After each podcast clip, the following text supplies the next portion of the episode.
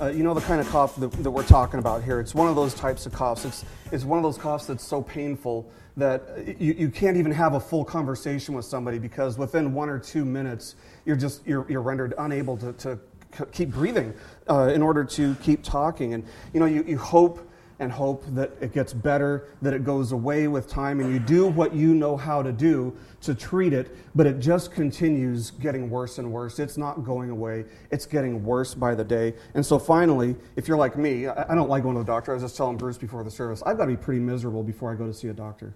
And so finally, you go to see a doctor. And so the doctor runs all these tests, runs a battery of tests, and he sees that the results are not good. Your cough is not just a common cold, it's not uh, even the flu, it's lung cancer. Bad news. And at this point, the doctor has two options. The first option is he could tell you. He could tell you what's going on. He could uh, offer that heartbreaking, earth shattering news to you. Or option number two, he could write a prescription for some really strong cough syrup and assure you that you'll be feeling better soon. But the doctor chooses the second option. Hopefully, you're all disgusted with that. And so you get your prescription filled on the way home. And sure enough, man, you're, you're breathing just fine within no time. You're sleeping better at night. You're able to have those conversations. You feel normal again for the most part. For all you know, the cough syrup has fixed the problem as long as you stay on it. At least for now. Things seem to be resolved. But while you're not suffering from any of the symptoms of lung cancer any longer, the disease is still inside of you. And as time goes on, the disease eats up more and more of your body. It's getting worse and worse as it grows inside of you. And the problem with this story, the problem here is that coughing wasn't really the problem. Coughing felt like a problem, but it wasn't really the problem. There was a deeper issue, and coughing was just a symptom of this deeper issue. And see, as long as the issue at the root of the symptoms isn't dealt with, it won't go away. It just continues to get worse. It does not improve. It gets worse and worse and worse. Now, you and I probably don't have this same issue. Uh, Lord forbid that any of us ever get that, that same uh, disease, the underlying issue. Instead, we experience things like hurt, stress, lust, deceit, anxiety, bitterness, confusion, addiction, uh, temptation to spend more than we can afford. And we, we just kind of struggle with all these things. And just like the cough, it's so easy to think that these are the, the issues that we're, we're struggling with and not to look beyond that. And so we, we self medicate to an extent with things like self help books, maybe even with, with prayer. And sometimes we even just try to pretend, you know, th- there's nothing wrong. There's nothing wrong. Just, this is normal stuff. But what if these aren't really the issues that are underlying the symptoms? What if these aren't really the issues that we're wrestling with, with? What if they're just symptoms and we're missing the issue? We're missing the diagnosis completely by not going to the root that's behind the symptoms. Martin Luther was one of the first people to address uh, the underlying issue, uh, really to flesh it out and write a lot about it. He, he noted that there was something of an order in which the Ten Commandments were given. And uh, he noted uh, in his writings that we can't violate numbers 2 through 10 unless we violate number 1. So every time we sin, we violate the first commandment. The first commandment from Exodus chapter 20, verse 3 is, You shall have no other gods before me. Seems like a pretty simple command. You shall have no other gods before me. This is the issue that lies at the heart, at the root of every sin that you or I commit. This is what we refer to as idolatry. Now, it's easy for us, when we, when we read this, this first commandment, it, uh, it's easy for us to think, okay, this is something of a, of a hierarchy, and, uh, you know, um, as if everything is cool as long as God is, you know, um, at the top of our proverbial totem poles, you know, everything's fine. That's, that's what we think it says. We read it and we think, hey, okay, you know, God is in first place in my life. Sure, okay, so everything's cool. But the Hebrew word for before doesn't mean uh, prior to. It doesn't, it's not a chronological term. Instead, it means in front of me or in my presence. And so, a better, more literal translation of this word would be, uh, would be in my presence. And so, a more literal translation of this command is, You shall have no other gods in my presence. You shall have no other gods in my presence. And it's really easy for us to just assume that this issue is obsolete. I mean, by default, you know, we don't, we don't think that we're serving other gods. Uh, this command was given to, you know, this group of people who had just come out of Egypt where they made gods out of gold and silver and wood and you know anything else that could be built glued or, or molded together. And they worship those types of things. Those were the gods that, uh, that it's easy for us to think they, that he's talking about here. But you know you guys probably don't uh, bow down to any statues or, uh, or carved images. Uh, and there's a pretty good chance that you, you probably don't know anybody else who does either I do, but I'll leave that for another time. So we might wonder how this is supposed to be relevant in our lives and culture, how, how the first commandment relates to our culture today, because it just seems, it sounds so primitive. Uh, we might be tempted to feel like we're beyond such a thing as a society, but friends, the issue here is not irrelevant or obsolete by any means. In fact, the Bible contains more than 1,000 warnings against idolatry. One, more than a thousand things uh, dealing with idolatry. And how foolish would we be to think that uh, you know those thousand plus references are no longer applicable to us today in our day and age. In fact, it is the number one issue that we are warned against throughout Scripture. And the issue of idolatry is actually found in every single book of the Bible. Every single one. Why would God put such an emphasis on it? Because you and I are idolaters. Os said this.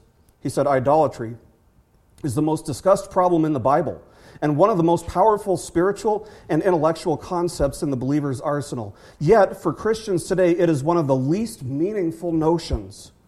Idolatry is huge in the Bible, it's dominant in our personal lives, and it's irrelevant in our mistaken estimations. End quote.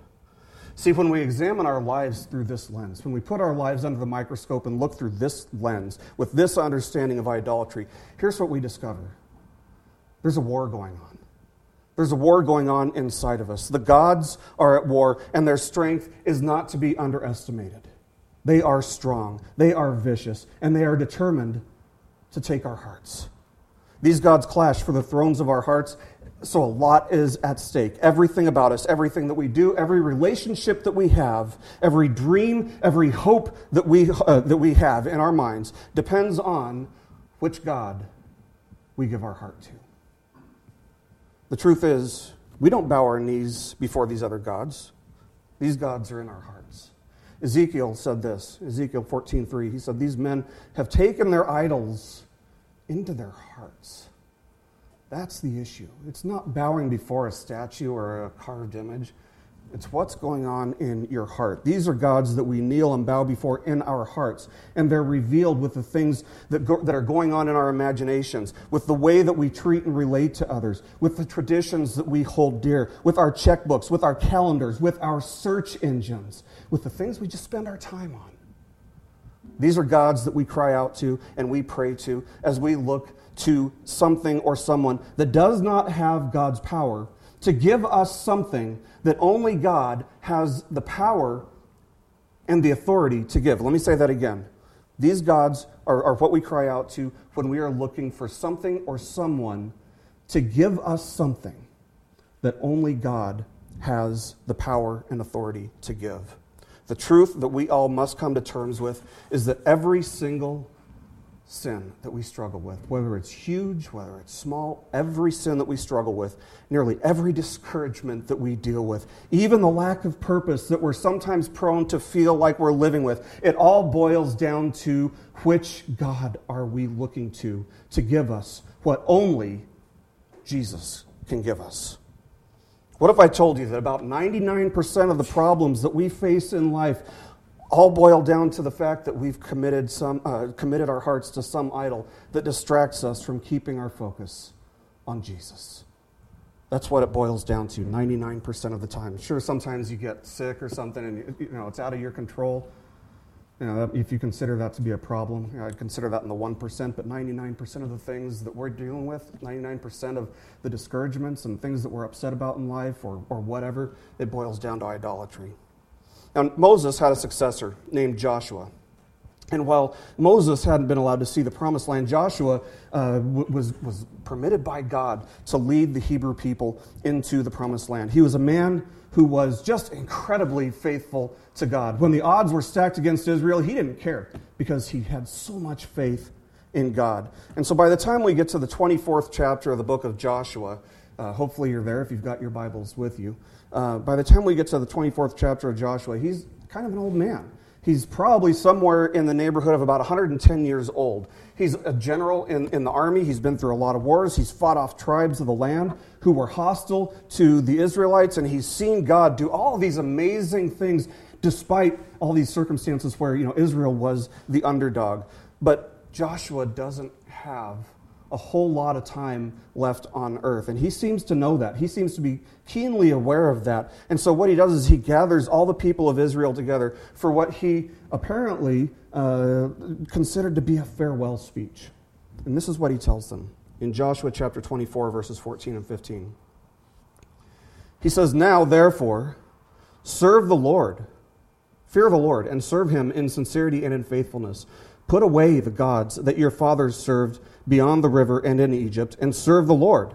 And if it is evil in your eyes to serve the Lord, choose this day whom you will serve, whether the gods of your fathers served in the region beyond the river, or the gods of the Amorites in whose land you dwell. But as for me and my house, we will serve the Lord. Now, the first thing that I want us to take note of here as you're looking at this passage is repetition. We're, we're always looking for repetition in the Bible. We see the word serve here in this passage six times. Six times. Uh, so the reality that we must understand here is that you and I will serve some God constantly. At all times, we are constantly serving some God. But notice that as Joshua lays out their options, he doesn't say, um, or, or none of the above, or you could just choose to worship no God at all.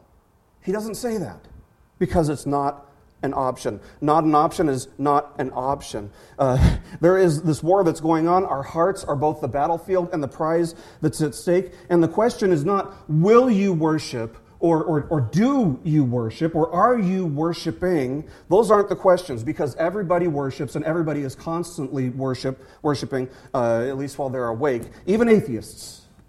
Even atheists worship. We all devote our time, money, attention, affection, and love to something or someone. And those things are hardwired into our nature. We just do it automatically by nature. It's part of our DNA as human beings. Worship is as normal and as natural for us as breathing. As breathing. We, we don't think about it. We don't even have to consciously do it. We are constantly doing it, though. God has wired us that way as a means, I believe, of leading us and directing us into a relationship with Jesus, who alone alone can fill our deepest desires, our deepest needs, our deepest longings. Only Jesus can do those things, and God created us in a way that would lead us into that relationship. But we misdirect our worship, and we do it all the time. Everyone does. So the question is not do we worship or are we worshiping? The question is who or what do we worship? Now, see, I'm not really too concerned about any of you guys going home today and um, you know, pulling out a statue and lighting up some incense and chanting or, you know, anything like that. I'm pretty confident you don't, you know, go home and pray to a chunk of wood or anything like that. But the problem in our culture is not primarily physical idols, things that you can see and, and, and touch, uh, maybe even things that you can hear. Uh, that's not the problem here. The thing that concerns me, and, and the thing that I know that we all struggle with, is what is called internal idolatry. It's not worshiping physical idols. It's worshiping uh, concepts. It's worshiping ideas. It's worshiping goals. It's setting our eyes on anything other than Jesus. And so ultimately, the struggle is against loving something or someone more than we love Jesus. That is the ultimate issue. And so, my greatest concern as your pastor, you know, it, it's not that you'll like me, but I'll be honest with you, that's, that's an idol that I have wrestled with. It's an idol that has tempted me. It's an idol that I have spent uh, sleepless nights wrestling with. My greatest concern is not even that you'll agree with me about everything. My favorite preacher is Paul Washer. If you listen to him, you might think, wow, you know, he has some pretty radical beliefs. He's a five point Calvinist. I'm not. I'm not a five point Calvinist. But we disagree on some things, but I love listening to the guy. So my greatest concern is uh, not that you'll uh, like me, not that you'll agree with me. No, my greatest fear as your pastor is that you would love something or someone more than you love Jesus. And even greater than that, my fear is that you, you love something more than Jesus and you don't even realize it. And even worse than that, my greatest fear is that you love something more than Jesus and you know it and you don't care. That is my greatest fear. Those are fears that I have about myself as well. They're fears that have kept me awake through sleepless nights. You know, I love the fact that Joshua just, he's not pulling any punches here. He's not walking on eggshells or being delicate with the people. He gets right to the point. He goes for the jugular, so to speak, demanding that the people make a choice today. Make a choice. The thing is, they're going to make a choice. Whether they want to or not, they, they are making a choice, whether that's consciously and deliberately or not. But Joshua tells them that they can serve the gods that their parents served, the traditional gods of Egypt, uh, or they could serve uh, the Lord. You know, the, the, choice is yours, but you are going to, you are going to serve somebody. But notice the, uh, the options, other than worshiping uh, the Lord. Uh, and notice that the Lord is in capital letters. That means uh, we're talking about Yahweh, uh, which is the God of Israel that delivered them from Egypt. Uh, so the options other than worshiping Yahweh, he gives them three other options. Why does he do that? Why does he even give them options? Why, why doesn't he say, worship the Lord, worship Yahweh?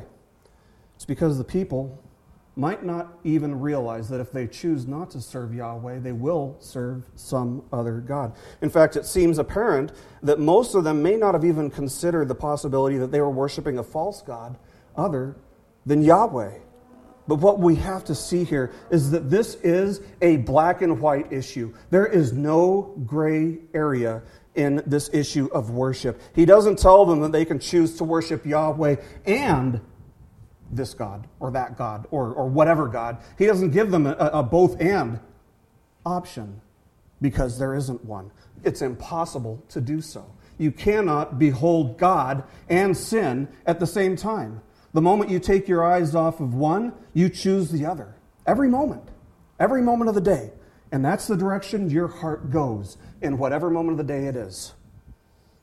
So he and his family, he's, he's made up his mind for his family. They are going to serve and worship Yahweh and Yahweh alone. And so he gives them three alternative options. Behind door number one, they can serve the old gods from beyond the river, from the place where the Israelites had originally come, from the land where Abraham was found by God. Now, I'm not even sure what those gods uh, might have been, but forget the specific context for a moment and let's consider the principle that we're getting at here. Given the fact that we all have gods who are struggling for our hearts, we all have gods that are struggling for our hearts. Is it possible that the gods that your parents struggled with, because they were human, everybody struggles with some God, is it possible that the gods that your parents struggled with have become the same gods that you struggle with? Your parents may not have even intentionally taught you who or what is is worthy of worship, but those are types of things that are just taught by observation. They're, they're, they're caught better than they are taught. If, if a child sees it, if they're exposed to it in their parents, oh, they learn whether the parent means to teach that or not. And psychology and sociology verify the, the, the incredibly high likelihood of this. It's called the law of exposure the law of exposure. In, in, a nutshell, the law of exposure states that our actions are determined by our thoughts, and our thoughts are determined by the things that we are exposed to. That's why it's so important to guard your mind, guard your heart and your mind, because whatever we expose ourselves to, it's going to play out in our lives at some point.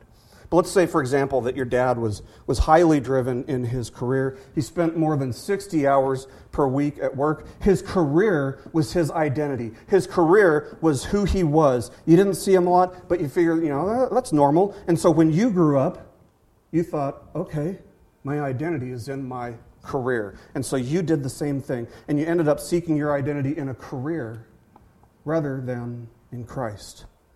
Will you serve the gods that you grew up watching your parents either serve or struggle with? That's the first question. Behind door number two, Joshua tells them they could serve the gods that they next encountered when they were enslaved in Egypt. Now, the Egyptians, in a sense, were kind of similar to the Greeks in that they had more gods than you could probably count in a lifetime. Uh, basically, it was a buffet of gods. Which god do you like the best? You know, pick and choose which ones you want, uh, you want to worship. And so, for the 400 years that the Hebrew people spent in slavery in Egypt, you can imagine that the false gods of the culture got absorbed into the Hebrew people's culture. Think about this for just a minute. The Israelites, as a nation, were enslaved to Egypt longer than the United States has been a country. That's a long time. That's a lot of generations. That's plenty of time for the Hebrew people to grow accustomed to the Egyptian gods. Old habits die hard. So, do you ever find yourself struggling with thoughts or, or feelings or tendencies, uh, habits that just, you know, it, before you came to Christ, before, before you were a Christian, you kind of accepted this as the norm, and you thought that they were just going to stay in your past. But they didn't. They showed up on your doorstep, and they came back. Have, have you ever, let me illustrate it like this. Have you ever seen somebody come out of a public restroom with a, a strand of toilet paper stuck to their shoe? Have you ever seen that? Uh, you know, and they don't even realize that they're walking around and they've got toilet paper stuck to their shoe. And it's easy for us to do the same thing.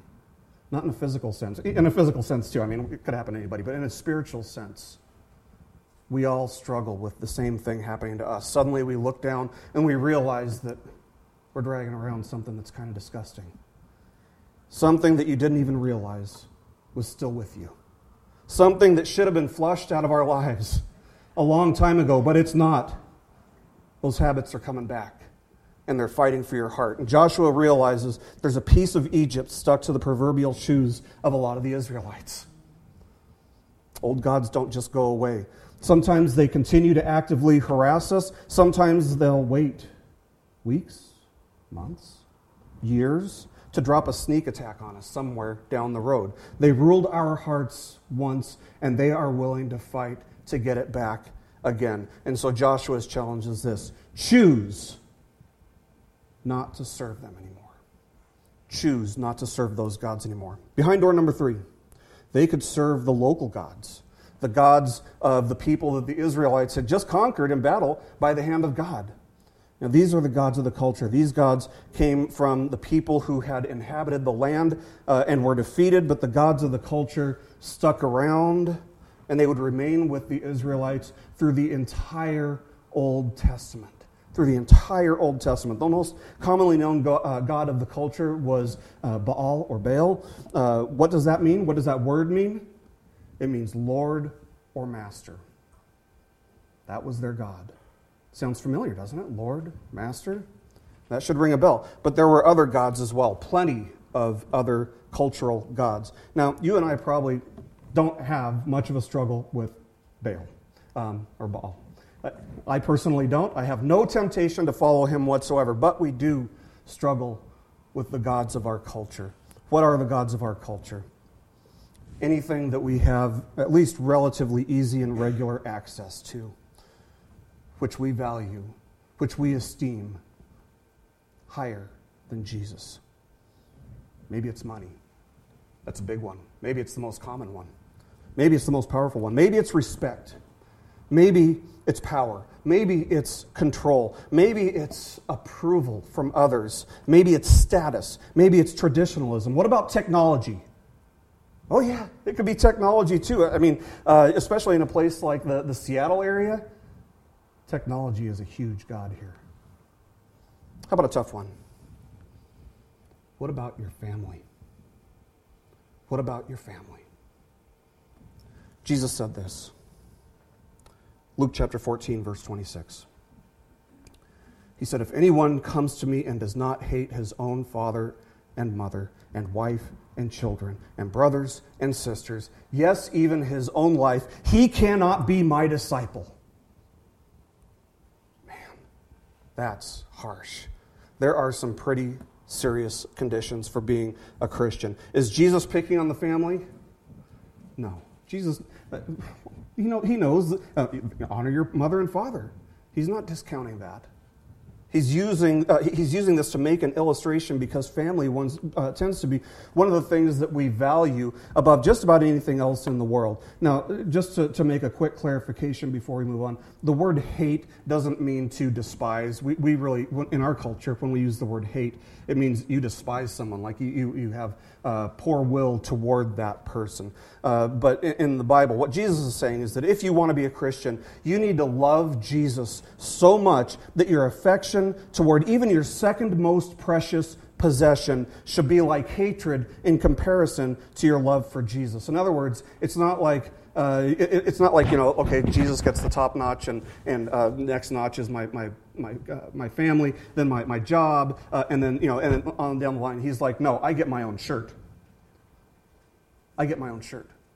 It should look like hatred in comparison. I get my own category for your heart. So that even your family, your second most precious possession, is so far away, there's no competition for your heart. That's what he's saying. And I'll be honest, man, I, I, I do not like this verse very much. It makes me really uncomfortable and, and it, it, stretches me and it challenges me. I, I, I mean, I love my wife. I, I adore my wife. Uh, and my kids, yeah, I, I would do anything for my kids. I mean, they're, they're just, they're precious to me. Uh, but what Jesus is saying here is that I need to love him not just more than my family, but a lot more than I love my family. Anything less and I run the risk of having turned my family into my God. That's scary because that means I would disqualify myself from following Jesus. You cannot be my disciple unless this condition exists. And so the truth here is something that stretches me. I, I, am uncomfortable with it. it. It makes me really search myself, but it's truth. It's truth. Jesus said it. I mean, truth doesn't have to feel good. It isn't determined by popular consensus. You know, maybe you get a, a commentary and it says, oh, well, you know, he, he, didn't really mean this, you know, or, or there's always grace. You know, you can just do whatever and there's always grace. Truth is what corresponds with reality. And Jesus' challenge here is a tough reality for me to swallow. It's probably a tough reality for you to swallow too, if you have family that you love. But the point the point that Jesus is making is actually the same point that I'm up here trying to make today, and that is that nothing, nothing will satisfy you like Jesus will. There is nothing. You can try to run away from your problems, but if you're not running toward Jesus, you will not find contentment. There is nothing in all of the world that can satisfy you like Jesus. Nothing deserves our hearts more than Jesus does. Nothing can bring us joy like Jesus does. Nothing can bring us a sense of purpose like Jesus does. Nothing satisfies us like Jesus does. Nothing in all of creation. Nothing. And so Jesus goes on to tell the people to count the cost of following him. That's where he goes with this. There, you know, he, he is basically demonstrating that there is an enormous cost of following him, denying our very nature and surrendering the thrones of our hearts completely to him, and not just making him a top priority, but forsaking all of our other gods, kicking them all out and choosing him. You cannot be an idolater and a disciple. You cannot be an idolater and a disciple because that's serving two gods. You know, down the road a little in, in, Luke chapter 16, Jesus explains to us that nobody can serve two masters because eventually it, will come out, it'll, it'll become apparent that you love one and you hate the other one. And so we must choose one and only one. God will not settle for second place in your life. He will not settle for second place. Jesus will not accept being your second to top priority. If we love anything, more than we love Jesus, we are not a disciple. We can fool ourselves into thinking that we're a disciple, but we're not fooling Jesus. He looks at the heart. We can be what John, uh, John Wesley referred to as an almost Christian, someone who, quote, knows that God's word is true but won't commit himself to following it. He may live a good, moral, even religious life and even go beyond others with regards to human compassion. His humanitarian spirit causes him to give to others that which he has need of. He may hate all unrighteousness and sin in society to the point of protesting and petitioning against it, but does not recognize sin in his own life. In this, he has a form of godliness, but reveals that he does not have the power thereof. And he quote, he's quoting 2 Timothy 3 5 there. And that is a reality, friends. That is a harsh reality. The road is narrow that leads to life, and few will find it. Few will find it. And man, be, being an almost Christian, that's pretty easy. You know, uh, it, it's so much easier than committing our lives completely to, to, to, being faithful to Jesus. It's so much easier to be an almost Christian. It, you know, it keeps us faithful and true to ourselves and, and to the traditions and the idols that we hold dear. It even makes us look good and moral in the eyes of other people. What more could you ask for? Heaven heaven. It makes us look good in the eyes of others, but this is the type of thing that keeps people out of heaven. And Jesus said that on the day of judgment, many would say to him, Lord, Lord, did we, did we not do this and that in your name? You know, we, we did these amazing things in your name, Jesus. And Jesus says, I never knew you. Depart from me, you workers of evil. Uh, workers of evil. So the question is not, do you know Jesus? That's not the question. The question is, does Jesus know you? Does Jesus know you? Because he doesn't say, uh, you, you never knew me, get away from me. He says, I never knew you. You shall have no other gods in my presence. And Jesus goes on to say this Luke chapter 14, verses 33 to 35. He says, Any one of you who does not renounce all that he has cannot be my disciple. Salt is good, but if salt has lost its taste, how shall, how shall its saltiness be restored? It is of no use either for the soil or for the manure pile. Gotta love that. It's thrown away. He who has ears to hear, let him hear. What does it mean for salt to lose its taste? I'll just give you the nutshell answer. It's another way of Jesus saying, You love something more than you love me. That's what it means for salt to become unsalty. And look at what he says unsalty salt is absolutely useless to him. It can't even go into a pile of manure. That's a vivid illustration for you of loving something, the value, the worth of loving something other beyond Jesus. Man, that's harsh. It's, it's, it's a hard pill for us to swallow. And so Joshua's challenge for us is the same thing that Jesus is challenging us with two words You choose. You choose. You choose between me and money. You choose between me and your family. Choose between me and your traditions. Choose between me and your desire for control. Choose between me and your career. Choose between me and fill in the blank. What do you struggle with? Put it in there. Choose between Jesus and every other God.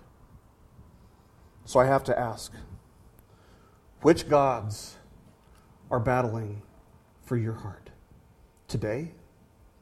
Which gods are going to be battling for your heart tomorrow? Which gods have been battling for your heart all week this week? Now, uh, if I could have the ushers come forward, I have something for you guys. Because uh, I, I, really want to make sure that we have a heart to heart with Jesus today. Um, any ushers? uh, I, I, really want to make sure that we have a heart to heart with Jesus today. And so, what I have is a series of questions that really only you can answer. Let me read these to you. What things tend to cause you to feel disappointed? What things do you tend to complain about most frequently? Where do you make the greatest financial sacrifices? What do you turn to when you're upset, distressed, hurting, or anxious? What are some things that tend to make you feel infuriated? And what are some things you'd rather do than come to church to worship? Let me have you guys hand these out. See, these questions are going to, you know, take a couple minutes to, to look at them. Um, it, it's going to help us understand uh, that what it's going to help us identify what we're looking to to give us what only Jesus has the power and authority to give. Take your time. We're going to take a few minutes, play some music, and be honest about this. This is just between you and Jesus. And if you're honest, you'll identify the gods that you either serve or struggle with. And please, please, I am begging you, I am begging you to come to Jesus. And if you need to repent and cast your idols away, I am begging you to do that today, to choose today. Make a choice to love Jesus more than anything else in your life. If we need more, we can make copies in the back room. Just let us know. Make a choice to love Jesus above anything else in your life and make that choice today. Choose today to stop taking that proverbial cough syrup that we've all been taking and turn to the real solution to our problems. The real solution to our problems is making a choice today, right now, to love and worship Jesus and to cast away our false gods. In a few minutes, I'll just close this with a word of prayer.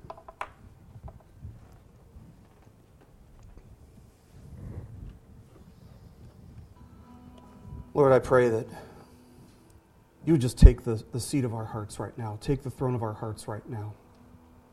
Your word says, Search me, God, and know my heart. Test me and know my anxious thoughts.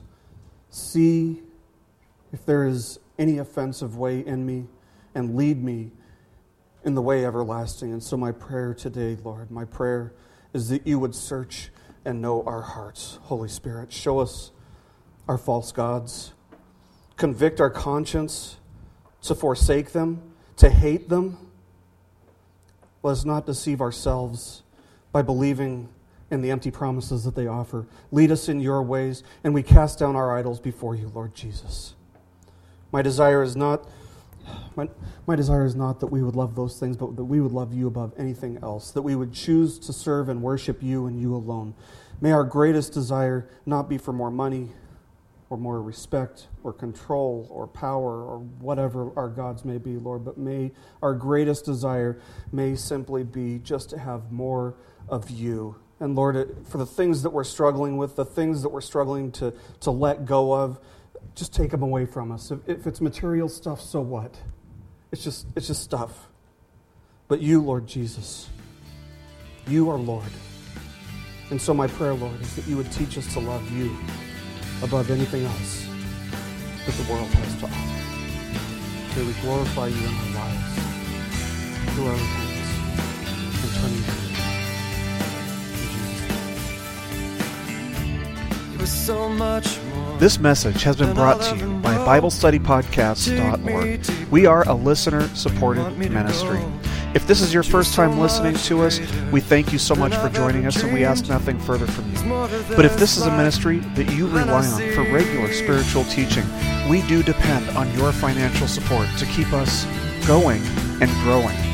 If you'd like to make a donation to BibleStudyPodcast.org to keep us going and reaching thousands of people around the world, you can go to our website, BibleStudyPodcasts.org and you can make a donation on the right hand side by clicking on the support box. Again, we do rely on your support, and we thank you so much for your financial participation in this ministry, which enables us to continue in our mission of teaching timeless truths in these truthless times. God bless you. Thank you so much for listening today, and keep growing closer to Jesus. Take me deeper.